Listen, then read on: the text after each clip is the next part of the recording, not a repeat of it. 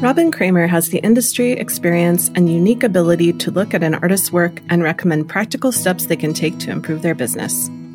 She started Red Boot Consulting in 2010 and co founded Flourish and Thrive Academy for jewelry designers in 2012. In this conversation, Robin and I talk about mentoring and being mentored, along with tips for growing your business. Hey, Robin, I'm so glad to have you here today. Thanks for joining me. Thank you for asking. I'm thrilled to be here course. Well, you know, we've caught up lots of different times at industry events, and you've been here to the town where I live in Arizona. And we got to catch up, but I like being able to share these kinds of conversations with everybody else because we always end up talking about work and life, and it's always good. It is always good. And I can't wait to share with your audience some little nuggets of information I've learned over the years. Well, I know you have a lot of nuggets, so this could take a while, everybody. Well, I know one of the big things you've worked with a lot of different corporations to help hone their brand and customer service. One of your big successes so far has been with Dogeared. So let's start with that. All right. Well, happy to. I actually, um, Dogeared brought me in. There at the time they were a 14 year old company, and I was their first sales director. So they brought me on board because they really wanted to expand and grow their brand. And they decided to no longer have rep groups. They only kept one rep group out of probably about eight. And so they let all the rest of the rep group go before, besides one. And they brought me in and they said, okay, we're ready. We're ready to grow grow us. I was like, all right. So we came up with a plan. And what was really exciting is that working with, they had a new operations director too, who oversaw production operations. And working together, we actually grew their sales by over 800% in the five years I was there. It's amazing. It was, it was, a crazy ride. It was great. yeah, I bet. What was something that you learned from? I mean, I imagine that was a pretty fast and furious five years. They go, it, it goes by in a blink of an eye. In a total blink. And when I went to work, when I started there, we were in these like little bungalow apartments, so Venice Beach. It was crazy. And um, they were not meant for computers and so it was inevitable that we would blow fuses and um, doors would come off hinges and all sorts of crazy things would happen. So they bought a building within the first year I was there and then ended up owning two buildings. And we had over 100 people. Well, I think it was exactly 100 that we had brought into production because they were producing everything there. The biggest thing was the communication part because if you, you're not communicating, if sales isn't communicating with operations and production, things can go askew. and it was through um, some trial and error that happened that uh, we really had to have regular meetings and to to really work as partners in growing the business because if something wasn't like, for example, I had worked and gotten a Nordstrom account. It was the first ever Nordstrom account. We were going to all doors and someone neglected to order boxes.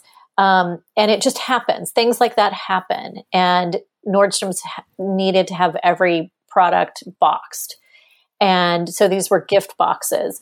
Well, things like that happen. So it was my job to go and talk to the buyer at Nordstrom and let her know about this. But I can tell you again, I can tell you that we never let that happen ever again because right. it really delayed things. It delayed our shipping. It really brought the operations director and myself together more as, as a team. Um, so things like that were really fun to learn. well, it seems like you are, you're often finding yourself in the position of helping people through growing pains. And it sounds like that was one where it was like a turning point for them of like, we'll never forget about boxes again. I'm sure there were tons of different things like that that came up.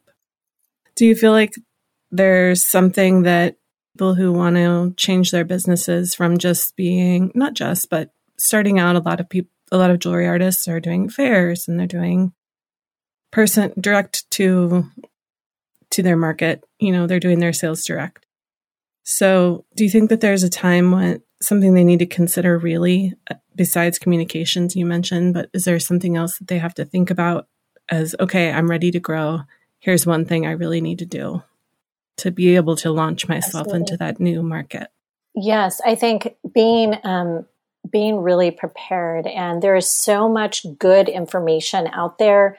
We have back in my day, we didn't have the resources that we have now. And there are so many great courses and classes and programs and, and opportunity to learn. And I would encourage anybody in the arts to, to learn, to go out there and invest in your education, not just in how to make the product, but in the business side of things. Um, and also to have systems in your business, even if it's just you. Because if you're making, um, let's say you're making a piece of jewelry, even though you know how to make it, write a recipe for it. Make sure you have a system and process for it. And the same thing with packaging it and shipping it. Because w- as you grow, you're going to have, uh, hopefully, to bring in somebody to help you. And to have those systems in place as you're growing and doing them one at a time, uh, instead of having a full collection and having to do go back and do recipes for each piece, um, can be kind of daunting. So if you can start off on the right foot and have starting starting to put processes and systems in place, it, it will save you so much time and money, and really set yourself your business up for success. I would consider that sort of the eat your vegetables portion of doing jewelry arts, you know, because totally. I think almost everyone thinks that doing the jewelry part is the fun part and then doing the business part isn't the fun part, but we realize we need to do it to be healthy. So I do love vegetables. That is such a good way to do it. Yes. But you know what I mean? it's like yeah it's like um, eating your vegetables. It's like building you know if you're gonna you can't go out and run a marathon but if you if you um, practice and you put you know do the right things you can get the conditioning up to do that. It's kind of what you would be doing for your business. You're conditioning your business to grow. Yeah that makes a lot of sense. And I think a lot of, if we're going to use the same analogy, people often hire like a fitness coach to help them get ready for a marathon. It makes perfect sense to find somebody to help mentor you in your business. Have you had, you are in the position now of mentoring lots of jewelry artists, but did you have people who are mentoring you along the way? Yes, and I still do. I believe yeah. in, I absolutely believe in coaches and mastermind groups and in being in a supportive environment. A lot of times creatives are solopreneurs. They're they're at their studio, they're by themselves, and they they don't have anybody to bounce ideas off of or to challenge them if this is the right path or just as simple as like does does this make sense? I've written this email. Does it make sense? It's great to have somebody to bounce those things off of. So i do i highly recommend having a coach or a mastermind group you know, in fact, I'm getting together with my mastermind group this coming oh, weekend. Nice. Yeah. How long have you been in your own mastermind group? Oh gosh, I I have been in uh, working with a coach or in a mastermind group. Gosh, ever since well before I went started my own consulting business. Uh, I had a group that I met with, and it really helped me move into the consulting realm. Uh, I don't think I would have left my job otherwise. but with their encouragement and their support, it really was what I needed to move forward in just my growth as an individual. I could see that being really important. I've been in several mastermind groups, both formal and informal, over the years, and it really does help because everybody has a different area of focus. So it's good to be able to go to that person in your group and say, Oh, I really am working on my logo. What do you think of this? Or mm-hmm. my website or whatever it is. And I like to say we're not all crazy on the same day, which is really helpful. so true. I need a T-shirt with that on it, Robin. you got it. I'll um, I'll, I'll send you one. well, when you see um, when you're helping people grow their businesses, a lot of times they're moving in the wholesale direction.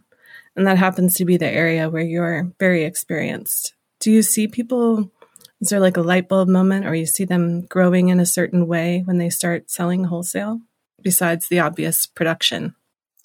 Yeah, yes. you know, some people it it happens to them. Like they're they're selling and all of a sudden they're at a an art fair and buyer of a store comes up and says, I love your work. I want it in my store. And sometimes it happens that way. And other times, more often, it's a more thought out process where they're actually going after stores and, and contacting them. But having it, you know, wholesale is uh, an animal all of its own. And to be prepared for it, you need the biggest thing, I think the biggest thing with any designer is pricing their product appropriately and treating your business like a business. I see so many jewelers who are not charging enough to where they can actually have a life doing what they do. It can be a hobby, and that's fine if you want it to be a hobby. But if you want it to be a business, you have to really look at how you're pricing things and value your design aesthetic and value your time of how long it takes you to make the piece and and all of that. So I would say really being aware of your pricing before you get into wholesale. You should have know how to get to your wholesale price. And also too that the nurturing of your customer, it's not just selling to them and then leave it in then their court to follow up with you. You really need to follow up with them. And I always like to nurture them. Your wholesale counts should grow every year, at least 10%. So that means that you have to take the time to uh, make sure they're taken care of. Do you think there's a perfect ratio of time spent making to time spent on the business side? That is a really interesting question. Maybe the answer is no. I don't know, but I wish there was.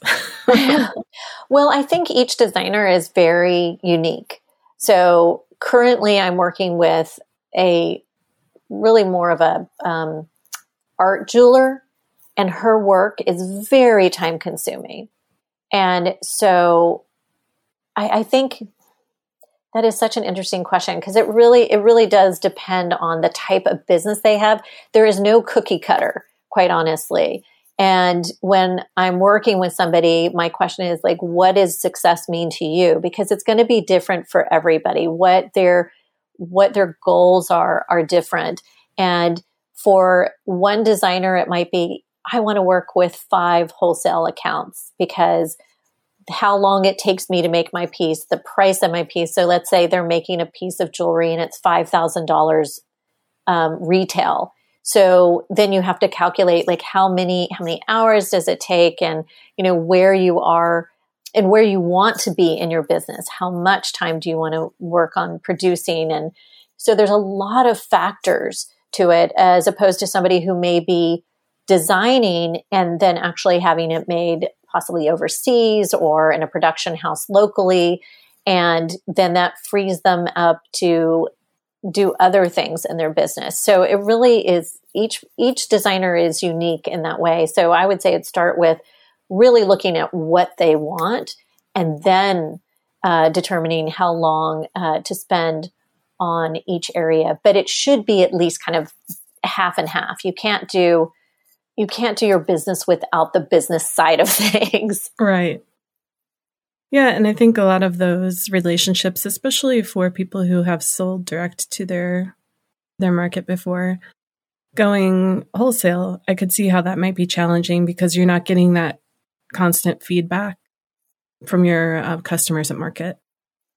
Absolutely. That feedback is invaluable.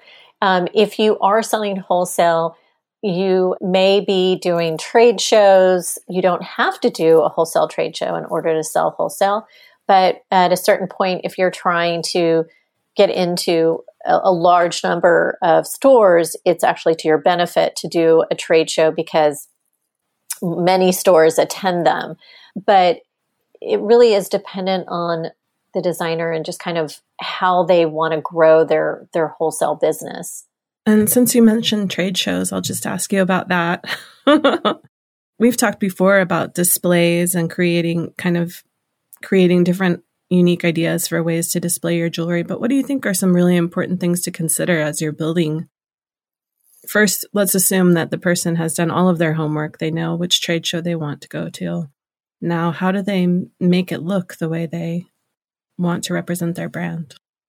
I always like that's such a good question because trade shows. First of all, I love a good trade show. I know. Uh, Those I aisles, walk the aisles. Oh my gosh, it's like your- product heaven. It's so fun and it's such good energy where you're seeing product and you're meeting people and it's I, I, just love them. In fact, I was in New York for the New York Now show. I also went to the Melee show. I just think people are excited to be back and to be touching and feeling product and seeing um, seeing designers.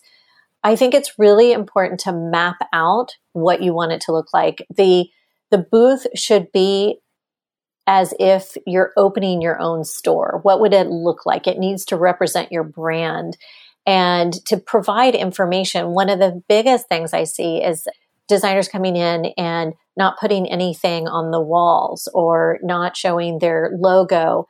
I think it's really important and a missed opportunity if they don't do this to um, have their logo up, to have the images, especially jewelry tends to be rather small. And when you're walking down, a buyer's walking down an aisle, you want to capture their attention. So to have some images of the jewelry blown up and nicely displayed in your booth is is invaluable because it can really capture someone's attention from even across the, the room. And uh, being able to set something up prior i always say do a mock booth and see how it feels see how it works see how it flows making sure the collections look good making sure you've got things labeled making sure that when you look at your booth that you can tell it's yours. And to have it be very as I said, very shoppable. Yeah, I think you want people to feel like they're the booth is an extension of your work. So any way you can bring that across, that makes I mean, I think that's makes a big impact. And like you're saying, as people walk down the aisle, you want to catch their eye. Absolutely. And just along that same vein, you know, the holidays are coming up. People are going to be starting to have their online and in person promotions. What do you think people should do to really maximize on that right now? One thing, and and I want to just talk on the trade show for a minute oh, because one of the things that I wanted to also mention, which is also good for promotion, is tell people what you do. So if you do ceramic, uh, you know, porcelain jewelry, say porcelain jewelry. If you work in recycled sterling silver, put up on the walls of your booth recycled sterling silver. Like and also it will save a buyer time because if you have a buyer, oh, and made where it's made, if it's made in the US, put, you know, made in your studio and where it's located. Because if you have a buyer who's specifically looking, I want US made product, I want recycled, eco uh, friendly or eco conscious product, and that's really what I'm looking for, you have just saved them so much time. And you can also entice people in by by doing that the same thing with promotions that uh, let people know. I think sometimes we we think we've said it all, but really let your customer potential customer know what you're doing. You know, let them know specifically what is this promotion? What do you want them to do if uh, you're doing some sort of raffle or some sort of game to tell them exactly what they need to do in order to to get this particular promotion. They shouldn't have to read it in the fine print. Yes. In the same way with your booth or like you're saying, be really clear about what you do right in the in the name or as a subhead or whatever you want to call that tagline. It does raise up right away what makes you special and what makes your jewelry different. So maybe maybe every time a person Absolutely. should always have a tagline that is calling out something that's special about their work. It definitely helps.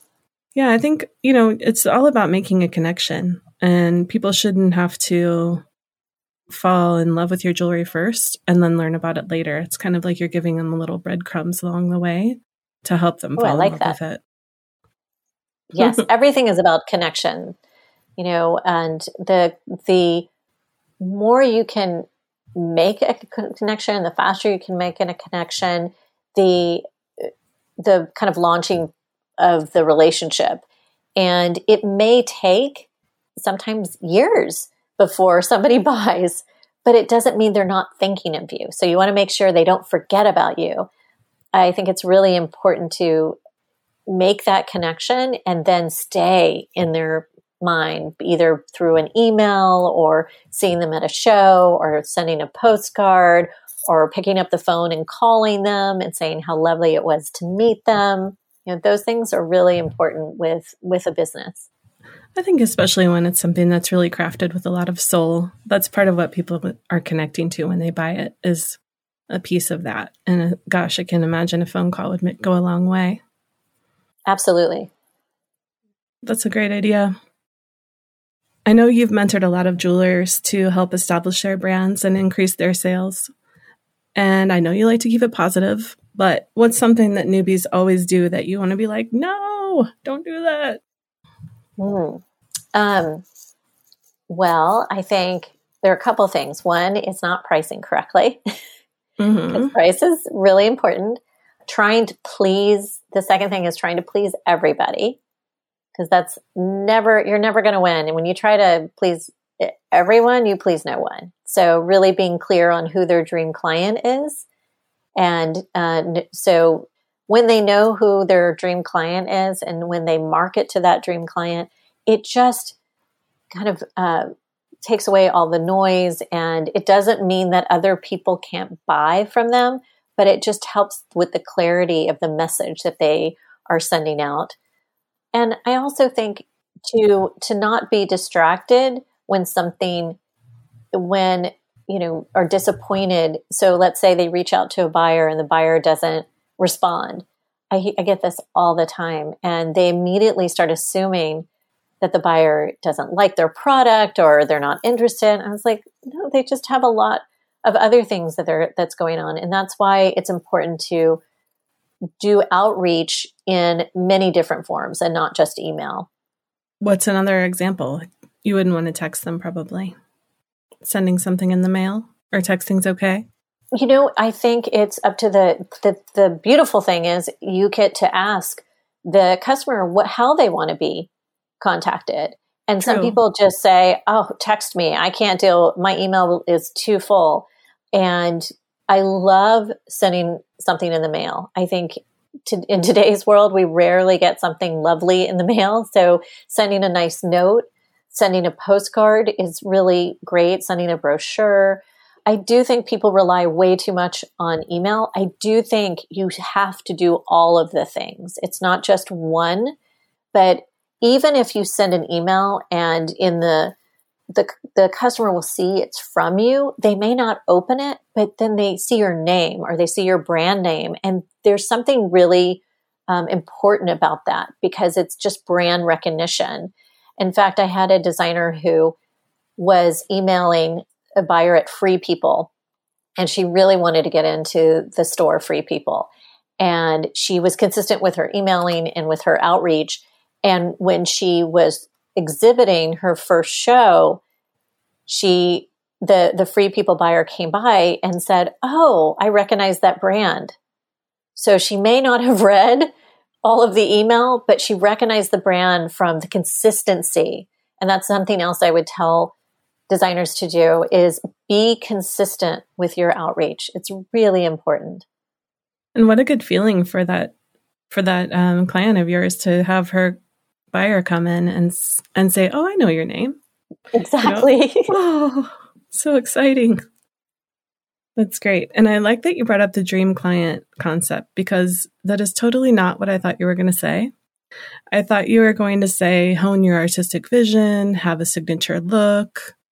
You know, I thought we were going down going to be going down the path of that when you're when you're talking about get really focused about your work. You know, I thought the next thing would be create a make sure you have a signature style and identifiable brand and all that but really you went to the to the end goal which is the dream client and so having the dream client also helps you to refine your own look and your brand and what she wants and what you want to make for her. And I think that uh, that might be a piece that might we haven't talked about much around here. Oh well, I'm so glad. I I do think even you know it's having it knowing who your dream client is and knowing your why you're doing your business are two of the most important things because it will help you with your marketing, but to your point, it also helps you with your designing because I do think that a lot of designers say, "Oh, well, I I really want to make this, but I don't I want to make sure that everyone can afford something in my jewelry line."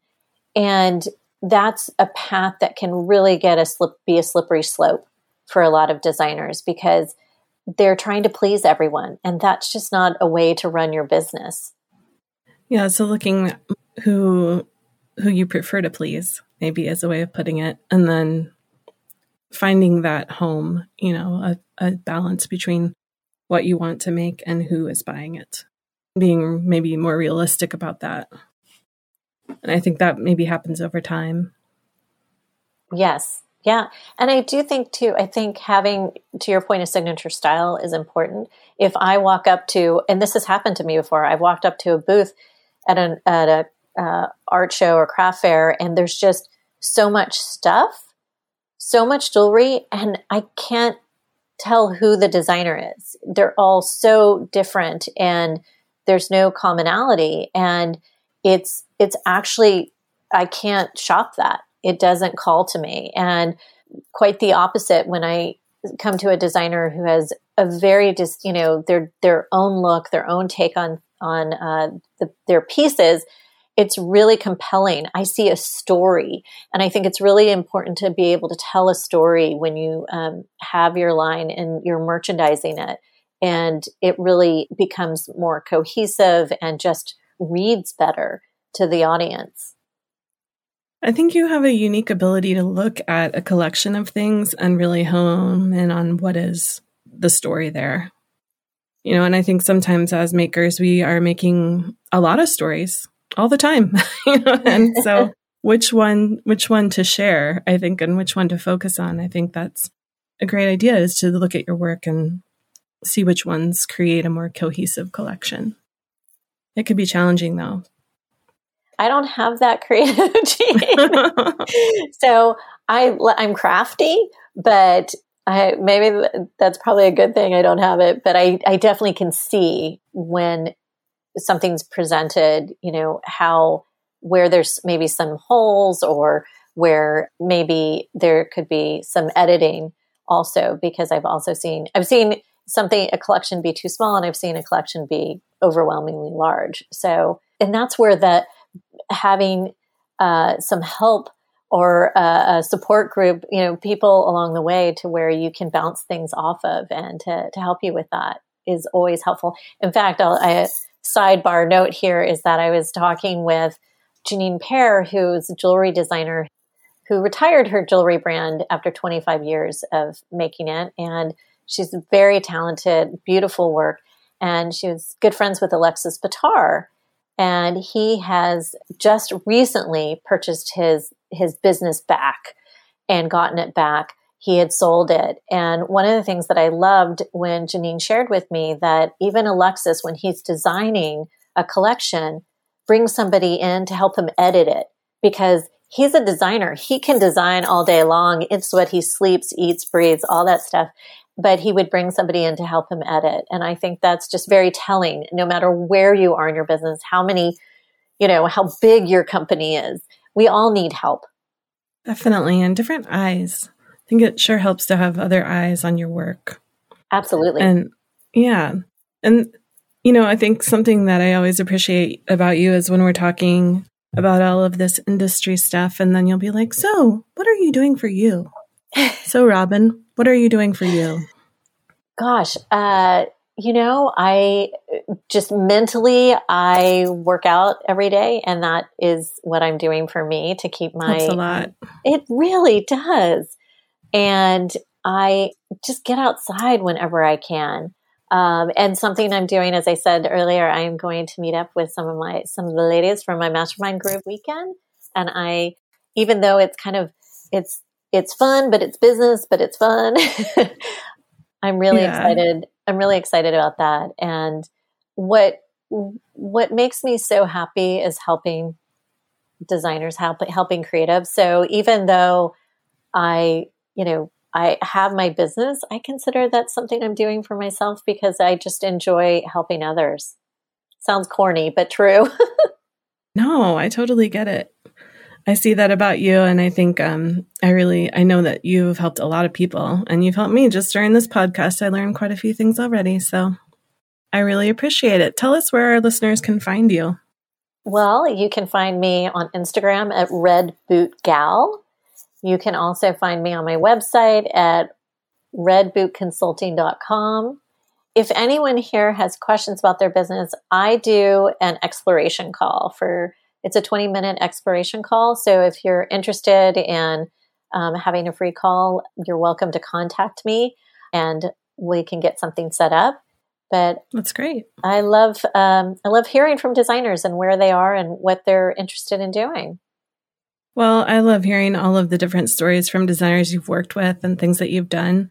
And we have to know about your red boots. So, what's going on with that, girlfriend? Well, I'm a Texan. I grew up in Texas. I did, I started writing when I was five. So, it is part of my, funny enough, part of my shtick. And so, I've been wearing cowboy boots kind of my whole life. But I found a pair of red boots I don't know, 30 years ago, I, was, I mean, a long time ago. And people started recognizing me because of my boots. And the next thing you know, I started getting them as gifts. So I have like eight pairs of red Yes. And love I love them all. And I do wear them. I think they're so comfortable. Even at trade shows, I'm wearing them. And when I was trying to decide on what to call my my business, my consulting business, I had a, a friend who's also a, a, designer that I've worked with, and she gave me a once over, and she's like, "How about red boot? Because you're always in your red boots." So it kind of stuck. See, it's that story. You brought in an editor. yes, it's great.